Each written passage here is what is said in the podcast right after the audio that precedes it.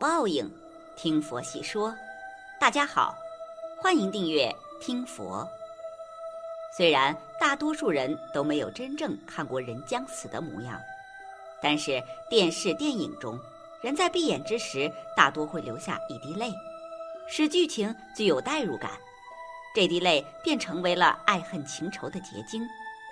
人临终前流下的泪，不同人有不同的看法。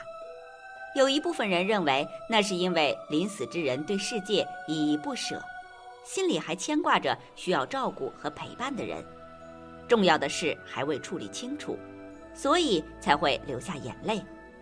可是现实中的人在临死前会流泪吗？一，为什么人在临终前会流泪？根据民间以及佛教的说法，人去世的过程就是一个灵魂出窍的过程。这个过程漫长而且痛苦，因此才会有眼泪流出。但事实上，人作为一个有机的生命体，无论是衰老还是病变程度加深，都是一个不断奔向死亡的过程。当死亡就在眼前的时候，人体的各个脏器和关联起各个脏器的神经系统已经处于停摆的边缘，器官退化，泪腺已经不受人体的自主控制。所以就会流下眼泪。其实不仅仅是眼泪，某些病人在临死或者刚刚死亡之后，由于神经系统彻底停止，身体不受控制，膀胱中的尿液以及肠道中的粪便可能都会排泄出来。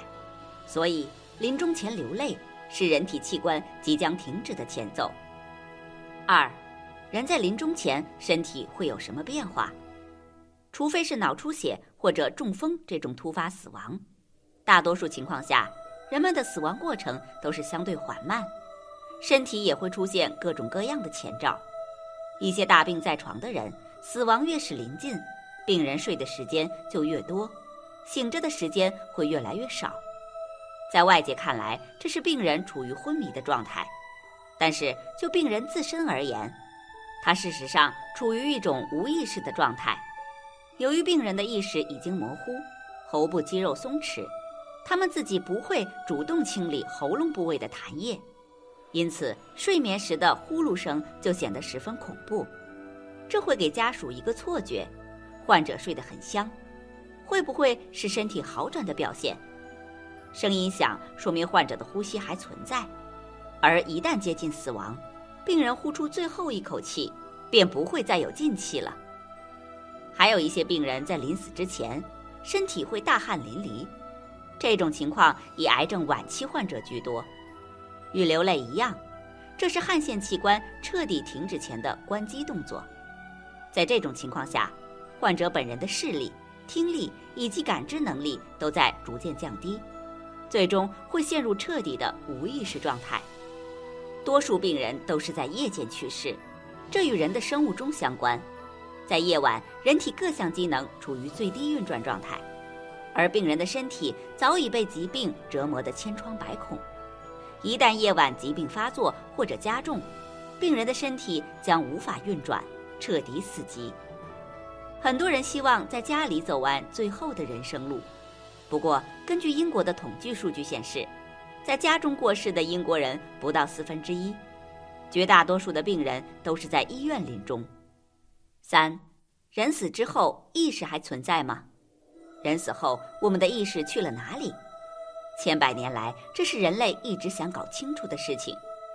科学家曾经对三千多个死而复生的人进行研究，他们都是病危被抢救过来，已经有一只脚迈进了鬼门关。大部分人表示，在濒死的阶段里，他们知道自己正在死亡，能够感受到自己意识的存在。能够感到身边有人，也能听到别人的对话，不过他们就像被孤立起来一样，不能动弹，也无法做出回应。从某种程度上来看，他们这是属于昏迷状态。也有部分人表示，他们能够感到自己的意识或者说灵魂出窍，仿佛看到前方有一道光，自己在不由自主奔向那里。不过在医生看来，由于这些濒死体验者处于昏迷状态，即便有一定的意识，也是混乱的。他们感受到的某些感觉，可能就像做梦一样，是意识混乱的搭配，所以，死亡和人的意识去向，目前来说还是科学上的未解之谜。人类只能依据现有的科学理论，去界定死亡是机能停止运转，而意识也随着机能运转的停止而消失。至于在未来是否有新的发现，那就要看科学的研究到哪一种程度了。对于人死后究竟是一种什么样的感觉，不仅科学界有人讨论，一些宗教神论也有着自己的说法。在佛家眼中，死只是另一期生命的开始，所以死叫做往生，意思是去往更好的地方。佛家的生命观是否正确，无人可以活着验证，但绝非空穴来风，因为宇宙无穷无尽。相比之下，人实在太过渺小，光就这一点就值得相信。与自己这一世的告别已经成为了必然，因此很多人会流下眼泪。一方面是对过去的告别，一方面又是对新生的期待。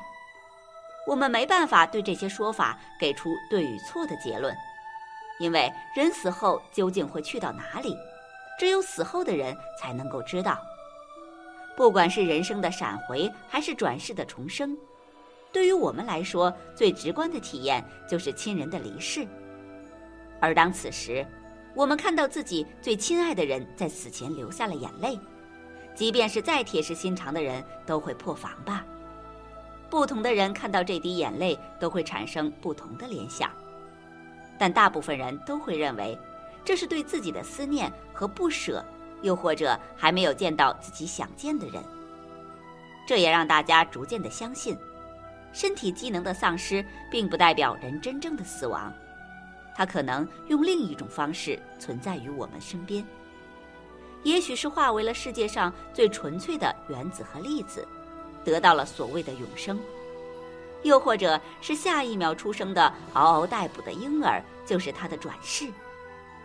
我们往往都会祝愿死去的人能够过上比这一世更好的生活，这美好的祝愿大概也会传达到死去的人心中。也许去世的人真的又重新见到了以前他去世的亲人，得到了另一种的重逢和团圆，也说不定呢。如果真的是这样的解决，相信我们很多人也不会再害怕死亡，因为死亡并不意味着离开。而是用另一种方式活着。准确的认识死亡，可以让我们在提及死亡时不再恐怖、惊惶、躲避，因为我们已经了知，死亡只不过是生命的一种周期性过程，并不意味着一切都结束了。面对死亡，不用消极悲观，若能抓住机会，甚至可以在死亡中提升我们的生命级别。在一个人从死亡到投生的阶段中，至少有好几次解脱、成佛或往生极乐世界的机会。若能掌握死亡窍诀，就能获得解脱。哪怕没有成佛或往生，利用死亡窍诀也能自由投生到人间，获得暇满人身，然后进一步去修行，从而获得解脱。掌握了窍诀，就不会仅仅依靠过去的业力，身不由己的投生。人其实就是不断的失去，很多人从出生的那一刻就已经失去了一些亲人。随着我们的成长，我们也在慢慢的失去更多的亲人。我们能做的也只有接受和美好的祝愿。不管我们现在有多么的年轻，我们最终也会自己去体验一番死亡的感觉。我们不能只是郁郁而欢，而是抓住这有限的时光，为社会、为身边的人、为后代创造更多的价值，在这个世界留下自己存在过的痕迹。本期节目到这里就结束了，想看更多精彩内容，记得订阅点赞。我们下期不见不散。